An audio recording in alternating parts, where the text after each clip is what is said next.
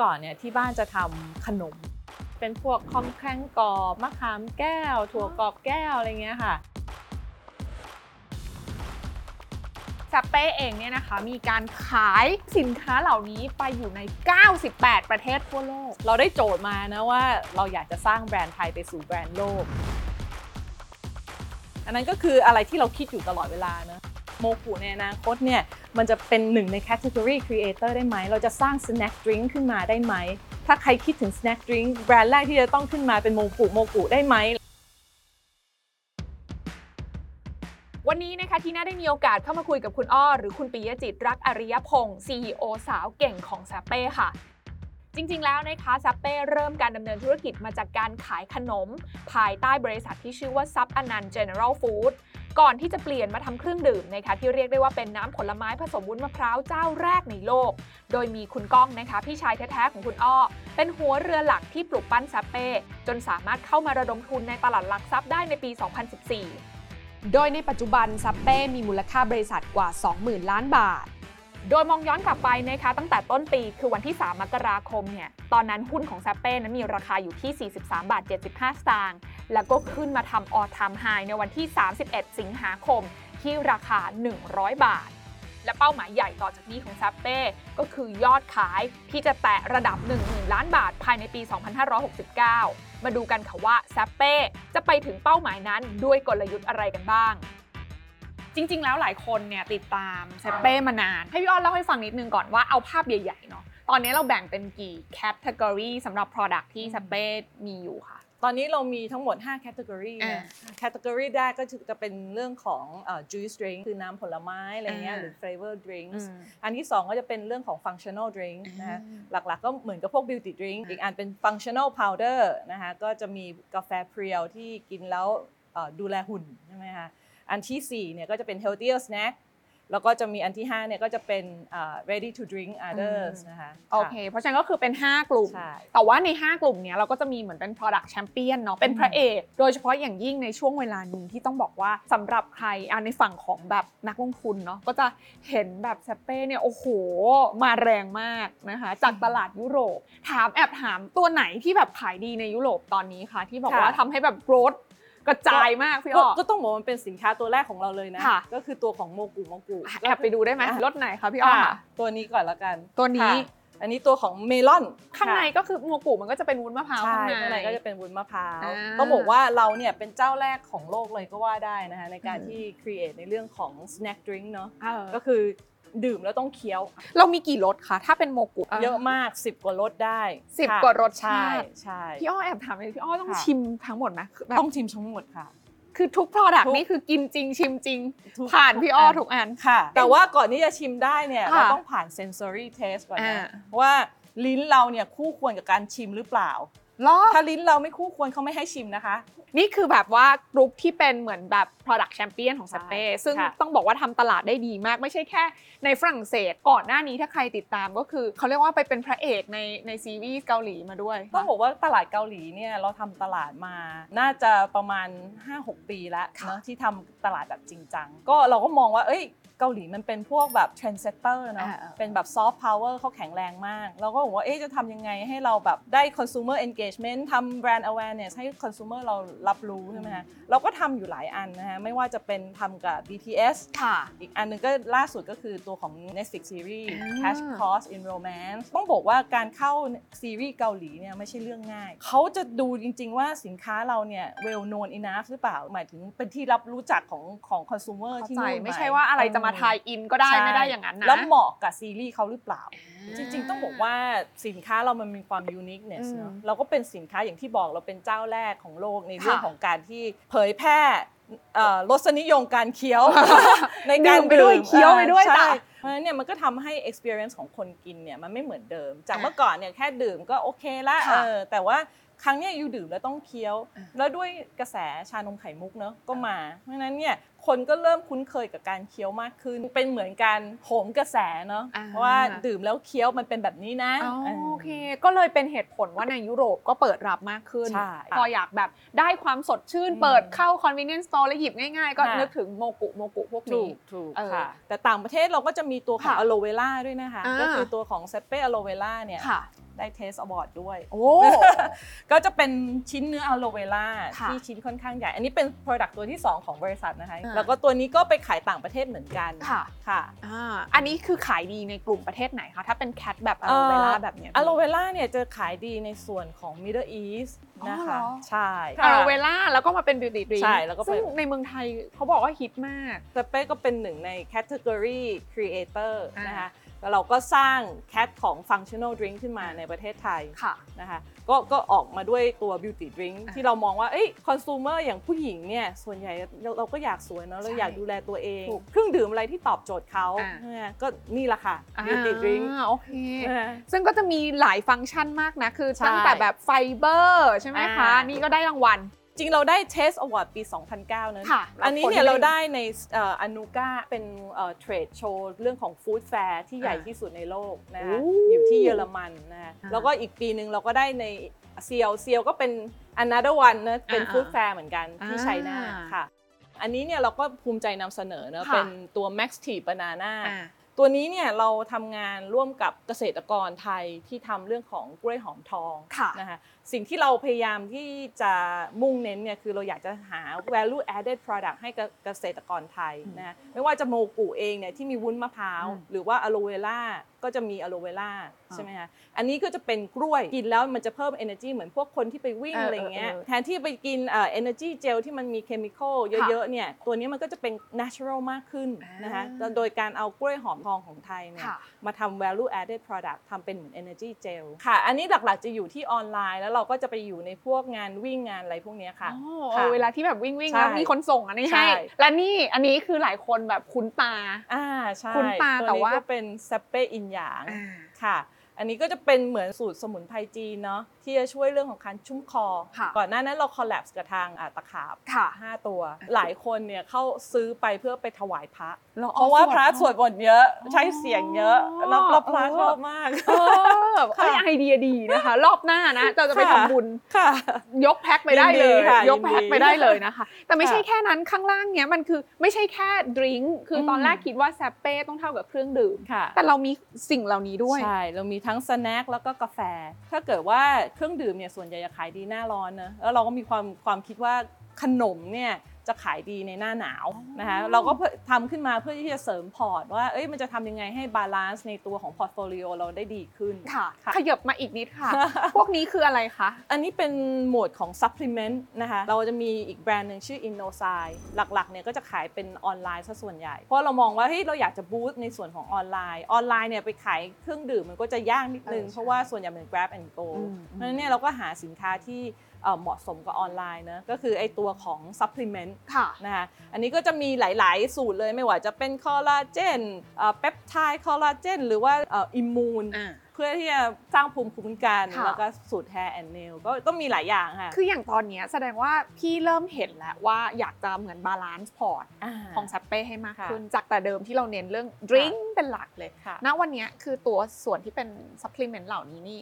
ประมาณกี่เปอร์เซ็นต์ของรายได้จริงๆเราไปอยู่ตั้งใจที่เราอยากจะให้อย่างน้อยให้มีสักแบบ เอ่อห้าเปอร์เซ็นต์ของพอร์ตอะไรอย่างนี้นะคะ โอเเพราะฉะนั้นอะไม่ใช่แค่นั้น อืมเรายังมีส่วนนี้อันนี้เลยหลายคนเห็นไปละค่ะนะแบบว่าตื่นตาตื่นใจอ่าฮะ มากนะคะ พี่ตุ๊กกี้พี่วงตุ๊กกูกี้เป็นสี ค่ะ อันนี้เป็นการ JV กับใช่ Workpoint อันนี้ก็จะเป็นเรื่องของการ collab ที่เราค่ะทำร่วมกันกับหลาย ๆ ที่นะคะ อ่าอันนี้ก็เป็นส่วนของที่เรา JV กับตัวของ Workpoint นะคะ อ่า อันนี้ก็จะออกมาเป็นลูกอมครูเพนสี ค่ะ แล้วก็จะออกตัวใหม่ล่าสุดก็จะเป็นกาแฟทอรีนนะคะอ๋อที่จะช่วยในเรื่องของอาการบูต energy ขึ้นมานะคะอันนี้ที่เราที่เราจอยกับเขาก็คือเหมือนเราผลิตใช่ไหมคะ เราผลิตอ่าเรา distribute อ่าทาง Workpoint ก็ช่วยในเรื่องของค่ะอาการทำการตลาดอ๋อ ค่ะก็ก็โคเอาจุดแข็งของสองทั้งสองคนฝ่าย เอ่อมามาทำงานร่วมกัน อ๋อเออค่ะ เช่นเดียวกันกับนี่เลยใช่ นะ ใจสงบกับสดชื่น นี่เราทำงานร่วมกันกับอ่ามหาวิทยาลัยหัวเฉียว ค่ะ ช่วยกันปรับปรุงสูตรเพื่อที่จะออกมาให้เป็นแท็บเล็ตอ๋อ ให้เป็นเม็ดก่อนหน้านี้เขาอาจจะทำออกมาแล้วต้องเอาไปต้มใช่ยาต้มจีนทาอะนอ่กินใช่ยากอันนี้ค่ะคือทำให้แบบอยู่ในซาเช่แบบนี้ใช่แล้วก็อีกส่วนหนึ่งอันนี้คือเป็นอ่าการ JV ระดับ global เลยค่ะ อันนี้ค่ะก็เราทำกับดานอนนะค่ะคะก็จะเป็นสินค้าบลูนะคะอืมก็เป็นแบรนด์ของทาง Danone Danone เนี่ยเป็น top 5 ของ Food and Beverage in the world ค่ะนะคะเขาก็มาทำงานร่วมกับเรานะคะจ้าง JV ขึ้นมาอืมแล้วก็อ่า ผลิต vitamin water ตัวนี้ค่ะนะคะเซ็ปเป้เราเป็น innovator นะค่ะเราก็อย่างที่เห็นนะสินค้าอ่าเราจะเยอะแยะมากมาย เพราะว่าเราชอบอ่าคิดเราก็จะคิดไปเรื่อยๆ อะไรที่ดีเราอยากจะนำเสนออะไร ก็จะเอาสิ่งพวกนั้นเนี่ยออกมาลองให้consumer ได้ทดลอง ซึ่งทั้งหมดทั้งมวลเนี่ยต้องบอกว่าไอการที่เราคิดออกมาให้คอน sumer ได้ทดลองไม่ใช่แค่คอน sumer ของเมืองไทยค่ะใช่ไหมคะพี่อ้อแต่ตอนเนี้เซ็ปเป้เองเนี่ยนะคะมีการขาย นะสินค้าเหล่านี้ไปอยู่ใน 98 ประเทศทั่วโลก ใช่ค่ะ พี่อ้อถ้าใครติดตาม พี่อ้อก็จะมีแบ่งแบ่ง tier ของประเทศใช่ที่เราไปใช่ไหมใช่คะ แบ่งยังไงคะเอ่อเรามี 3 โมเดลก็คือ trading model ค่ะนะ trading model ก็คือซื้อมาขายไปลองลองขายกันก่อนอะไรซึ่งเงี้ยออเหล่านี้จะเจอกันที่บูธออกงานอะไรอก็ย่างเงี้ยก็เหรอประมาณนั้นบางทีโอเคเขาก็ติดต่อเข้ามา หรืออีกอันหนึงก็จะเป็นในส่วนของเอ่อ rising star rising star เนี่ยก็จะเป็นโมเดลที่เรามองว่า เอ้ยมันเริ่มทดลองขายแล้ว มันเริ่มมีฟีดแบ็ที่ดีแล้วอืมโอเค เราเริ่มที่จะเอ่อกระจายให้มากขึ้นนิดนึงค่ะนะคะมันก็จะเริ่มเข้าไปอยู่ในพวก Asian Store อ่าอัปเกรดตัวเองหลายๆ Asian Store บ้างนะคะหรืออัปเกรดตัวเองเล็ก ๆ น้อย ๆ แล้วก็อีกโมเดลหนึ่งก็จะเป็น Gems นะคะเราคิดเราบอกว่ามันเป็นเป็นเพชร เพชรน้ำเอกของเรา ก็หลักๆเนี่ยตัว Gems เนี่ยก็จะเป็นประเทศที่เราเริ่มปูตลาดไปค่อนข้างเยอะในประเทศค่ะนั้นๆแล้วเริ่มเข้า modern trade แล้วอืมอืมเอาเราก็จะเรียกว่าเป็น Gems ซึ่งเวลาเป็น Gems เนี่ยเราเริ่มที่จะทำเรื่องของ marketing มากขึ้นค่ะ ยกตัวอย่างได้ไหมอย่างเกาหลีใช่ไหมอะคะอย่างเกาหลี ฝรั่งเศสตอนนี้ ฝรั่งเศสอ่าอะฟิลิปปินส์ฟิลิปปินส์ค่ะ อินโดอย่างเงี้ยอ๋อค่ะ เราเรียกว่าวัดจากสเกลได้ไหมสเกลว่าแบบเราจะลงไปทำตลาดจริงจังและอะไรประมาณนี้ใช่ไหมคะใช่เพราะเพราะมองว่าถ้าเกิดเราเริ่มที่จะ invest ในเรื่องของการตลาดเนี่ยอืมสินค้ามันต้องมีมากพอสมควรที่ลูกค้าไปหยิบเออหยิบโเคซื้อได้ ไม่ใช่ว่าดูแล้วอ้าวฉันจะไปซื้อที่ไหนจ๊ะใช่เอใช่อมันก็ใช่หยิบลำบากนั่นก็ยังไม่ใช่คุ้มค่ะแต่ถ้าคุ้มไปแล้วแล้วเรารู้สึกว่า เอออ่าเข้าถึงใช่มือผู้บริโภคได้ก็พร้อมที่จะลงใช่ค่ะ นี่อันนี้เลยบอกแล้วว่าเราชอบสิ่งนี้ กินไปแล้วเราก็ไปคุยกับพี่อ้อไป แอบแซวไว้เมื่อกี้เพราะว่าจริงๆแล้วแซเป้เนี่ยถ้านับจากเข้าตลาดแล้วเข้าตลาดปี 2015 2015 เอ้ยนี่2014 สิ โอ้ นี่ก็จะ 10 ปีแล้วนะ ใช่ไหมคะที่เข้าใช่ตลาดมา แต่ว่าจริง ๆ แล้วเนี่ย แซเป้มีจุดเริ่มต้นนานไปกว่านนั้นเยอะเลยใช่ให้เล่าให้ฟังหน่อยสิคะว่าก่อกำเนิดมาได้ยังไงคะต้องต้องบอกว่าเมื่อก่อนเนี่ยที่บ้านจะทำขนม ขนมก็จะเป็นขนมไทยๆเนอะจะเป็นพวกคองแครงกรอบมะขามแก้วถั่วอ๋อกรอบแก้วอะไรเงี้ยค่ะ แล้วก็มีเออขนมแบรนด์ปิยจิตปียจิต ขนมอบกรอบปียจิต ต้องลองจะติดใจอืม คุณแม่เนี่ยต้องบอกว่ามีรสมือดีเนาะอ้าว ขนมหรืออาหารเขาก็จะทำได้ค่อนข้างที่จะอร่อย อ๋อนะคะอืมแล้วตอนนั้นก็คือทำจนเป็นโรงงานเลย ทำเป็นโรงงานเลยใช่ ขายทั่วประเทศแสดงว่าเราทำขนมคือครอบครัวพื้นฐานคือเป็นโรงงานทำขนมใช่อยู่แล้ว ใช่ แล้วมาเปลี่ยนมาเป็นเครื่องดื่มได้ยังไงคะ ค่ะ ก็พอเจเนอเรชัน2เข้ามาเนี่ยเขาก็มองว่าเอ้ยขนมเนี่ยส่วนใหญ่จะขายดีในช่วงหน้าหนาวเนอะอืม แล้วก็จะทำยังไงช่วงหน้าร้อนมันจะขายไม่ค่อยดี ก็เลยมองว่า เอ้ยทำน้ำดีกว่าทำน้ำน่ะขายดีในช่วงหน้าร้อนเพื่อที่จะให้มัน portfolio มัน balance นิดนึงอ่าเขาก็เลยเริ่มทำน้ำพอจะทำน้ำเนี่ยก็มีแต่บริษัทใหญ่ๆทั้งนั้นเลยเนาะอ่าที่ทำน้ำใช่เขาก็เลยมองว่าเอ้ยจะทำยังไงให้มันมีความ uniqueness ก็เลยคิดออกมาเป็นตัวโมกุเนี่ยแหละค่ะโหทำแล้วแล้วมันทำยังไงตอนนั้นเราไปเจอไอเดียนี้แล้วเราไปลองผลิต ยังไงตอนไหนคะโอ้ยสมัยนั้นก็จริง ๆ เราทำงานร่วมกับอาจารย์มหาวิทยาลัยนะค่ะเออแล้วก็ช่วยกันคิดสูตรขึ้นมาค่ะอ่าแล้วก็เนี่ยทำออกมาเป็นโรงงานแล้วก็ค่อยๆขายไปอะไรเงี้ยเออ ซึ่งออกมาครั้งแรกก็ก็ขายดีมาก จนกระทั่งแบบต้องมีรถสิบล้อมารอหน้าโรงงานเพื่อจะรับของไปขาย แล้ววันแรกชื่อโมกุเลยไหมคะใช่ค่ะ ชื่อโมกุเลยโมกุก็เป็นคุณคุณก้องนี่แหละอ่าเป็นคนคิดค่ะก็คือพี่ก้องคือเป็นพี่ชายใช่พี่อ้อใช่พี่ก้องตอนนั้นก็คือสร้างแบรนด์แซปเป้ขึ้นมาจนใช่มีนามสกุลว่าก้องแซปเป้เขาบอกว่าไม่มีคุณก้องวันนั้นก็ไม่มีเซเป้ในวันนี้ โอ้โห เห็นภาพเลยค่ะ ค่ะ แล้วพี่อ้อเข้ามาช่วงจังหวะไหนคะตอนนั้นโมกุลอนช์ไปได้ถึงไหนแล้วคะ อุ้ยนานมากค่ะ ตอนนั้นเอ่อโมกุน่าจะ 2001 พี่เข้ามาประมาณ 2012 13 ประมาณนั้นละค่ะ อ๋อโอคเป็น 10 ปีคือพี่ก้องค่ะก็แบบลุยตลาใช่ดมาอยู่ก่อนแล้วใช่นะฮะซึ่งพอพี่อ้อเข้ามาเข้าใจว่าเป็นช่วงที่บริษัทกำลังจะเข้า IPO พอดีใช่ ณเวลานั้นที่พี่อ้อเข้ามาดูแลเนี่ยคือในในใจของแบบที่บ้านที่คุยกับพี่ก้อง เราเห็นภาพไหมว่าเซเป้จะมา มาถึงวันเนี้ยหรือเราแบบเราจินตนาการไว้อยู่แล้ว ต้องบอกว่าก่อนที่อ้อจะเข้ามาเนี่ยเขาเริ่มปักธงทำเรื่องของ mission vision เนอะอ่าในหนึ่งใน vision ของเขาเนี่ยก็คือเขาอยากจะเป็น global brand ซึ่งเราก็ feed ตัวเองมาพอเราไปถึงปุ๊บเนี่ยเอ้ยเราได้โจทย์มานะอ่าว่า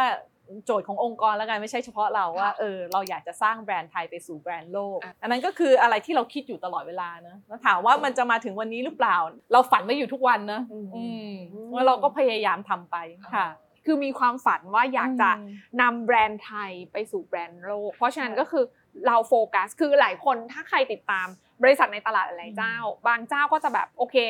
เน้นไทยโฟกัสไทย ซึ่งส่วนค่ะใหญ่เป็นแบบนั้น แต่แซเป้คือเหมือนเรามีโฟกัสที่ตลาดต่างประเทศมาตั้งแต่แรกๆเลใช่ยใช่ต้องบอกว่าเป็นวิชั่นของทางผู้บริหารค่ะอย่างคุณก้องคุณนาฏแล้วก็ทีมแมネจเมนต์คนท่านอื่นๆเนี่ย ที่เขามองมองการไกลเขาก็มองว่าเออเนี่ยคนไทยไม่ได้แพ้ชาติใดในโลกนะค่ะทำไมเราถึงไม่สร้างแบรนด์ไทยให้ให้ไปสู้กับคนอื่นเขาบ้าง ตั้งต้นมาตั้งแต่ก่อนก่อนที่อ้อจะเข้ามาค่ะเราก็เริ่มส่งออกไปตั้งแต่อ้อคิดว่าน่าจะประมาณสัก2005 2006 อะไรเงี้ยเขาก็อืมเขาก็ขายต่างประเทศแล้วอืมมโอ้โห ซึ่งถ้าบอกว่าขายต่างประเทศเกือบเกือบจะ 20 ปีที่ผ่านมาแล้วค่ะอ่า เราก็ค่อยๆ บุกไปเรื่อยๆ จนปัจจุบันเราก็มีอยู่ 98 ประเทศทั่วโลกนะคะใช่แต่อยากให้พี่อ้อเล่าให้ฟังสักนิดนึงสิคะว่าความฝันที่เราบอกว่าเราอยากเป็น global brand น่ะก็คือบริษัทไทยที่ขายไปได้ทั่วโลกเลยอะเรามีไอดอลไหมพี่อ้อว่าเราอยากเป็นใคร จริง ๆ ถ้าถ้าไอดอลในเมืองไทยเราก็อยากเป็นเหมือนเลดบูเนาะอ้าวแต่ถ้าถ้าเรามองที่มันเอ่อคล้ายคล้ายคลับคลากับเราหน่อย เราก็ยังมองว่าเฮ้ยเราก็อยากเป็นเหมือนโคคาโคล่าในอนาคตได้ไหมอะไรอย่างเงี้ย คืออย่างโค้กเนี่ยเขาก็เป็นหนึ่งในเอ่อ category creator นะค่ะเพราะว่าเป็นเจ้าแรก ๆ ที่ออก CSD ออกเอ่อสินค้าที่เป็นโค้กเป็นโคคาโคล่าขึ้นมา เราก็อยากมองว่าเอ้ยโมกุในอนาคตเนี่ยมันจะเป็นเป็นหนึ่งใน category creator ได้ไหม เราจะสร้าง snack drink ขึ้นมาได้ไหม ถ้าใครคิดถึง snack drink แบรนด์แรกที่จะต้องขึ้นมาเป็นโมกุโมกุโมกุได้ไหมอะไรอย่างเงี้ย โอ้โห เจ๋งอะค่ะ เออจริงเพราะว่าจริงๆ พี่อ้อพูดว่าโค้กคือ category แบบคนคนสร้าง cat ค่ะไอ้น้ำดำนี้ขึ้นมาใช่ก่อนหน้านี้โลกก็ไม่ได้คิดว่าจะมีโค้กแบบนี้ใช่มีน้ำดำแบบนี้ใช่ก็เหมือนกับโมกุวันนี้ค่ะ ที่ก่อนหน้านี้คนก็อาจจะไม่รู้จักอืมแต่เราเป็นคนสร้าง category นี้ขึ้นมา งั้นกลยุทธ์ของพี่อ้อที่จะไปในตลาดโลก เราจะค่ะไปด้วยกลยุทธ์แบบไหนคะ ค่ะเอ่อ priority แรกก็คือการสร้างโมกุโมกุก่อนอ่านนะคะเพราะว่าตอนนี้ footprint ของโมกุเองเนี่ยมันก็ 98 ประเทศทั่วโลกแล้วเนาะอืมอืมแล้วเราจะทำยังไงในเรื่องของการตอกย้ำแบรนด์ ในเรื่องของการสร้าง engagement กับ consumer ให้ได้อันนั้นก็คือโจทย์หลักๆของเราเลยอืมว่าเราจะทำยังไงให้คนรู้จักสินค้าเราอืมกินสินค้าเรานะฮะแล้วก็ repeat อ่าอืมนั่นก็คือ key หลักที่เราพยายามสร้างค่ะซึ่งไอ้การที่ รู้จักสินค้าและได้ลองอืมสินค้าเนี่ยคือด้วยวิธีการ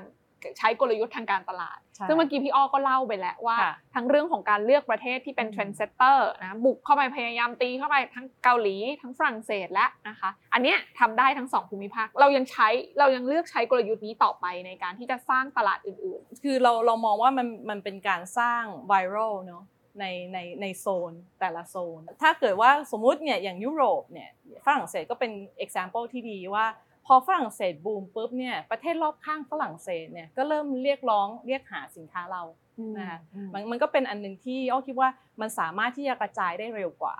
ฟังดูเหมือนแบบมันเป็นแผนที่เราดีไซน์ไว้แล้วอะแล้วเราก็เดินตามรถแมพได้ค่อนข้างแบบโอเค ไม่ได้มีปัญหาอะไร เคยเฟลบ้างไหมคะอุ้ยบ่อยค่ะ เฟลแบบเฟลยังไง product อะเอา product ก่อน product อืมที่ออกมาเราไม่ปัง บ่อยมากพอพอดักออกมาแล้วไม่ปังเนี่ยต้องอ๋อต้องบอกว่าอย่างเราเนี่ยเราออก 20 กว่าค่ะ product าต่อปีใช่ไหมคะ มันมันเฟล 90กว่าเปอร์เซ็นต์อันนี้เป็นเรื่องปกติ เป็นเรื่องปกติ งั้นตลาดที่ตั้งใจจะไปอืมแล้วมันไม่ได้ได้อย่างที่ใจคิดก็ก็มีอย่างอย่างที่บอกนะจีนก็เป็นหนึ่งในใน key challenge ของเราอืมซึ่งจีนเนี่ยเราเราเข้าไป 10กว่าปีที่แล้วเนอะค่ะแล้วเราก็เป็นตลาดที่ค่อนข้างใหญ่ของเราด้วยแล้วเมื่อก่อนก็ขายดีมากอืม โมกุโมกุเนี่ยเข้าไปจีนส่วนใหญ่ก็จะรู้จักโมกุนะแต่ว่ามันก็จะมีปัญหาที่หลาย ๆ คนประสบนะก็คือเรื่องของสินค้าก๊อปปี้นู่นนี่นั่น ซึ่งก็ทำให้เราเสียตลาดนั้นไปนะคะถามว่าโอเคเราจะกลับเราขับกลับเข้าไปใหม่ไหมเราก็กลับเข้าไปใหม่ แต่ถามว่ามันมันดีเหมือนเดิมไหมมันก็ไม่ได้ดีเหมือนเดิมนะคะเพราะว่าตลาด landscape มันเปลี่ยนไปหมดอะ อ่า เพราะว่าตอนนั้นที่เราเข้าไปเนี่ยเอ่อ ตลาด modern trade อาจจะยังไม่แข็งแรงขนาดนี้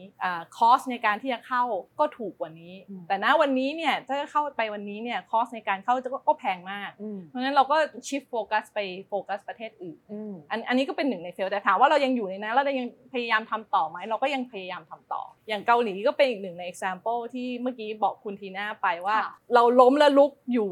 บ่อยเหมือนกันในอืมในเกาหลีนะฮะอืมก็ก็เข้าไปจนหาทางเจอ แสดงว่า พี่อ้อกำลังจะบอกว่า เอ้ยแต่ละที่ที่ไปอะ ไม่ได้หมายความว่าเฟลแล้วจะออกมาเลยอ่าใช่ก็จะลองหาทางใช่จนจังหวะมันใช่ใช่ ใช่ปุ๊บก็รีบแบบเหมือนต้องค่ะซ้ำในสิ่งที่มันควรจะซ้ำให้มันถูกวิ่งถูกไปต่อให้ได้ใช่ใช่แล้วอย่างเงี้ยจีนมันมีโอกาสไหมกลับมาที่เราจะแบบพี่อ้อจะกลับมาโฟกัสมันใหม่อะไรเงี้ยพี่คิดว่ามันก็มีโอกาสนะคะอืมแต่ถามว่าด้วย budget ที่เรามี เราจะเอาไปโฟกัส ในประเทศจีนหรือเปล่า หรือเราจะไปโฟกัสประเทศอื่นนะอันนี้ก็เป็นเป็นเอ่อ executive decision นะค่ะว่าเราเราอยากจะเข้าใจแบ่ง budget ยังไง เราอยากจะไปโฟกัสที่ไหนมากกว่าอะอืมซึ่งตอนนี้ยังไม่ใช่ย่างตอนนี้ไหมก็หรืว่อาจจะยังไม่ใช่ค่ะอ่าณณณวันนี้เราอาจจะต้องไปโฟกัสที่อื่นที่ค่ะมันกำลังจะ expand อ่าหรือ expand ได้เร็วกว่า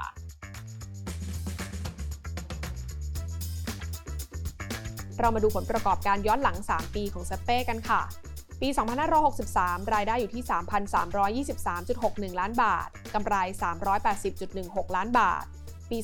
2564 รายได้อยู่ที่ 3,712.77 ล้านบาท กำไร 410.81 ล้านบาท ปี 2565 รายได้อยู่ที่ 4,899.51 ล้านบาท กำไร 653.15 ล้านบาท และในไตรมาสแรกของปี 2566 เซเป้มีรายได้อยู่ที่ 1,520 ล้านบาท กำไร 274.8 ล้านบาท และในไตรมาส 2 ของปี 2566 นี้ รายได้อยู่ที่ 1,692.7 ล้านบาท กำไร 312.3 ล้านบาททีนี้เป้าหมายใหญ่ของพี่อ้อค่ะ ล่าสุดพี่อ้อประกาศเมื่อปลายปี 2021 ค่ะ ว่าจะดันให้ยอดขายสเปซแตะระดับหมื่นล้าน พี่อ้อวางไว้ภายในกี่ปีคะตอนนั้นที่เราปักธงเนี่ยตอนนั้นเราทำเรื่องของเป้าหมายเนอะประมาณปี 2021 ค่ะ แล้วเราบอกว่าปี 2026 เราจะไปอ่าหมื่นล้าน ซึ่งตอน 2021 เนี่ยยอดขายเราอยู่ประมาณแค่ 3,000 กว่าล้าน เพราะฉะนั้นเราต้องโต 3 เท่า เป็นอะไรที่เรายัง ปักธงแล้วก็วิ่งตามค่ะเออ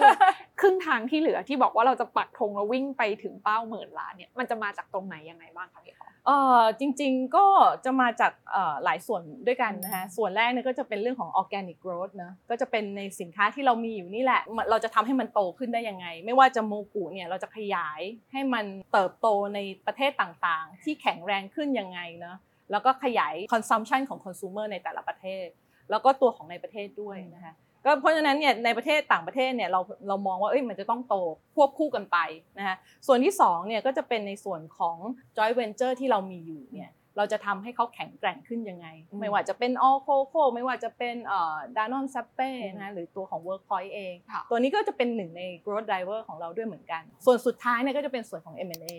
นะคะว่าเราจะเอาอะไรเข้ามาเสริมพอร์ตได้อีก หรือเราจะไปหา partner ที่ไหน เข้ามาเพิ่มได้อีกอ่าอย่างล่าสุดเราก็มีเรื่องของ Power Root ที่เป็นทำกาแฟในมาเลเซียก็ก็จะเข้ามาร่วมกับเราในการที่จะกระจายในส่วนของกาแฟ3 in 1อืมโอเค เพราะฉะนั้นจริงๆ เราก็จะโตแบบทุกทิศทุกทาง แต่ว่าหลักๆ เลยอะอย่างตัวของ organic growth ค่ะที่ก็ต้องบอกว่าช่วงที่ผ่านมา พี่อ้อและทีม management ก็พรูฟให้เห็นว่าโอ้โหเราดันให้มันโตได้ค่อนข้างดีมากค่ะตอนเนี้ยในฝากของแบบกำลังการผลิตของเรารองรับ กับการเติบโตของฝั่ง organic growth เราได้ถึงไหนคะต้องบอกว่าณวันนี้แคปเราค่อนข้างที่จะแน่นนะคะก็สำหรับปีนี้เนี่ยเราก็มองว่าโอเคมันมันมันเพียงพอสำหรับปีนี้ เรามีการลงเอ่อการเอ่อผลิตลายใหม่เพิ่มขึ้นนะคะปีนี้เรามี big investment อยู่ 2 อันนะคะอันแรกก็จะเป็นในส่วนของเครื่องจักรใหม่นะคะในการผลิต อันที่ 2 ก็จะเป็นส่วนของเอ่อ automate warehouse อ่านนะคะก็คือคลังที่ทำเป็น automate ส่วนนี้เนี่ยก็จะช่วยลดในเรื่องของ cost saving เราเพราะตอนนี้เราเราจ้างคลังนอกอยู่อืนะคะมแต่อันนี้ก็จะตัวลายใหม่ก็จะมารองรับอ่าการเติบโตในปีหน้าอ่านะคะแล้วก็อีกหนึ่งปีแล้วก็อีกปีหนึ่งแล้วเราก็จะมี big investment อีกเ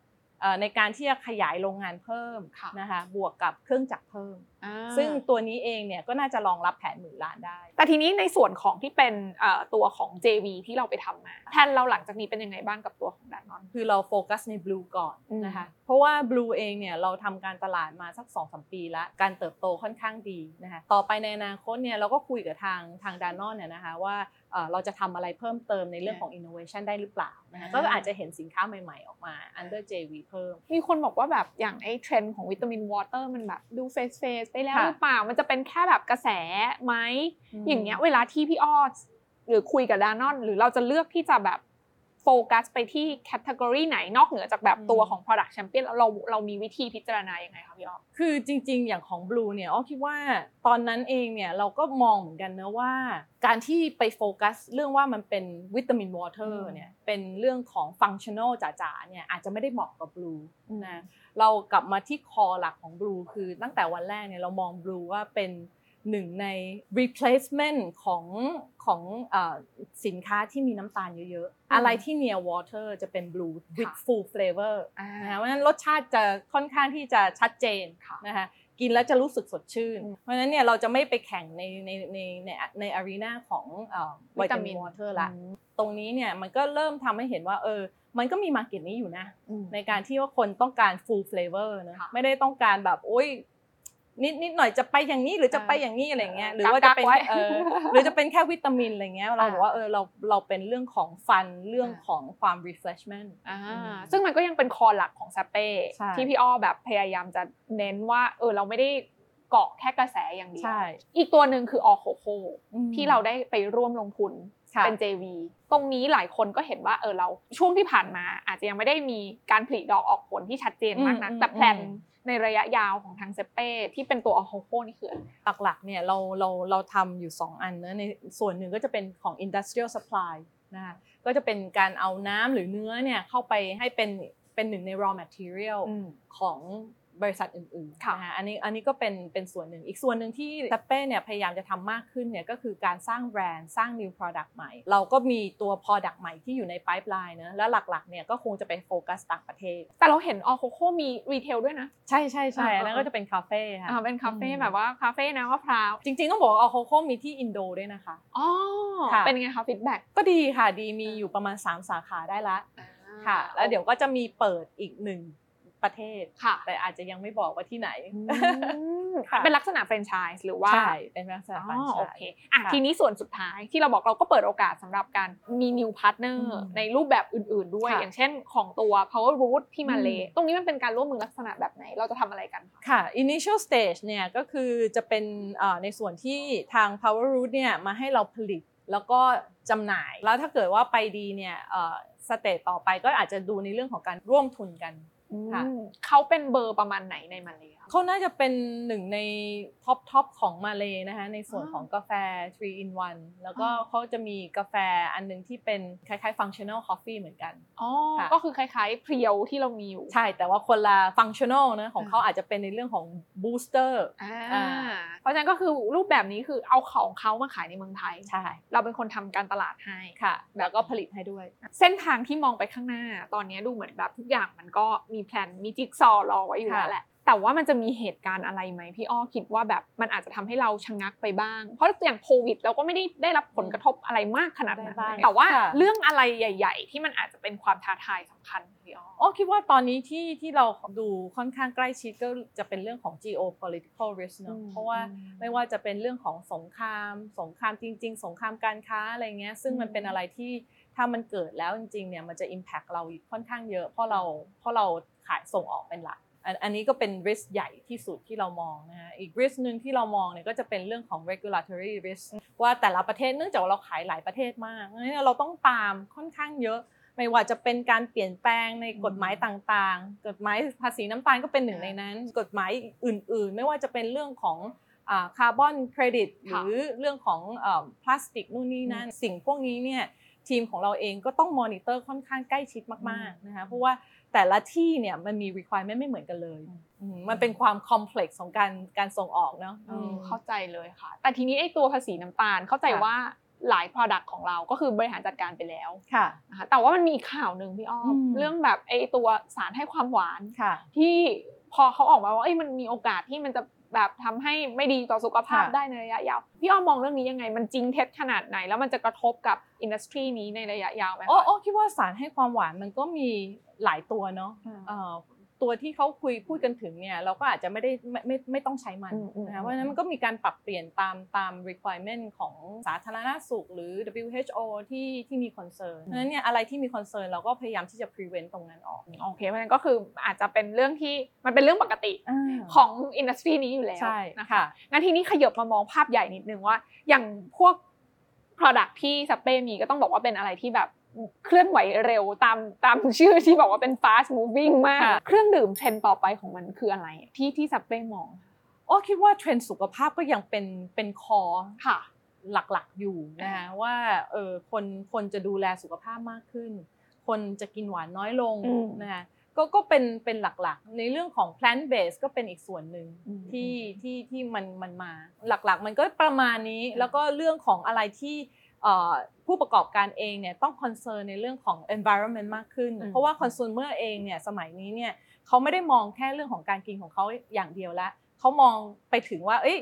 เขาทำอะไรเพื่อเพื่อที่จะสร้างสิ่งแวดล้อมที่ดีขึ้นได้ด้วยค่ะอืมโอเค เพราะฉะนั้นอืมก็คือในเชิงของฝั่ง consumer อืม demand ยังเป็นเรื่องของแบบ health conscious ค่ะซึ่ง product ของ Sappe อย่าง beauty drink ก็เรื่องนี้ค่ะใช่ไหมคะแต่โมกุยังยัง health conscious อยู่ไหมพี่ จริงๆก็หอว่าก็ต้องบอกว่าเราก็ healthier ในแง่อ่าๆที่ว่าเรามีวุ้นมะพร้าวที่มันช่วยในในเรื่องของมันเป็นไฟเบอร์เนอะอ่าช่วยของการย่อยการขับถ่ายดีขึ้นอะไรอย่างเงี้ยค่ะโอเคอืมแต่ว่าให้ความสนุกความสดชื่นอ่าด้วยในเวลาเดียวกันแต่ว่า emotional เออ emotional กินแล้วแล้วแบบโอเคอารมณ์ดีเอออ่าพี่อ้อถามหน่อยสิคะก่อนค่ะจากกันวันนี้แบบว่าปกติมีตัวไหนที่พี่อ้อทานเป็นประจำบ้างอะปกติพี่จะกินตัวคอลลาเจนค่ะ กินทุกวันเลยกินมาเป็น 10 ปีแล้ว จริงอ๋อโห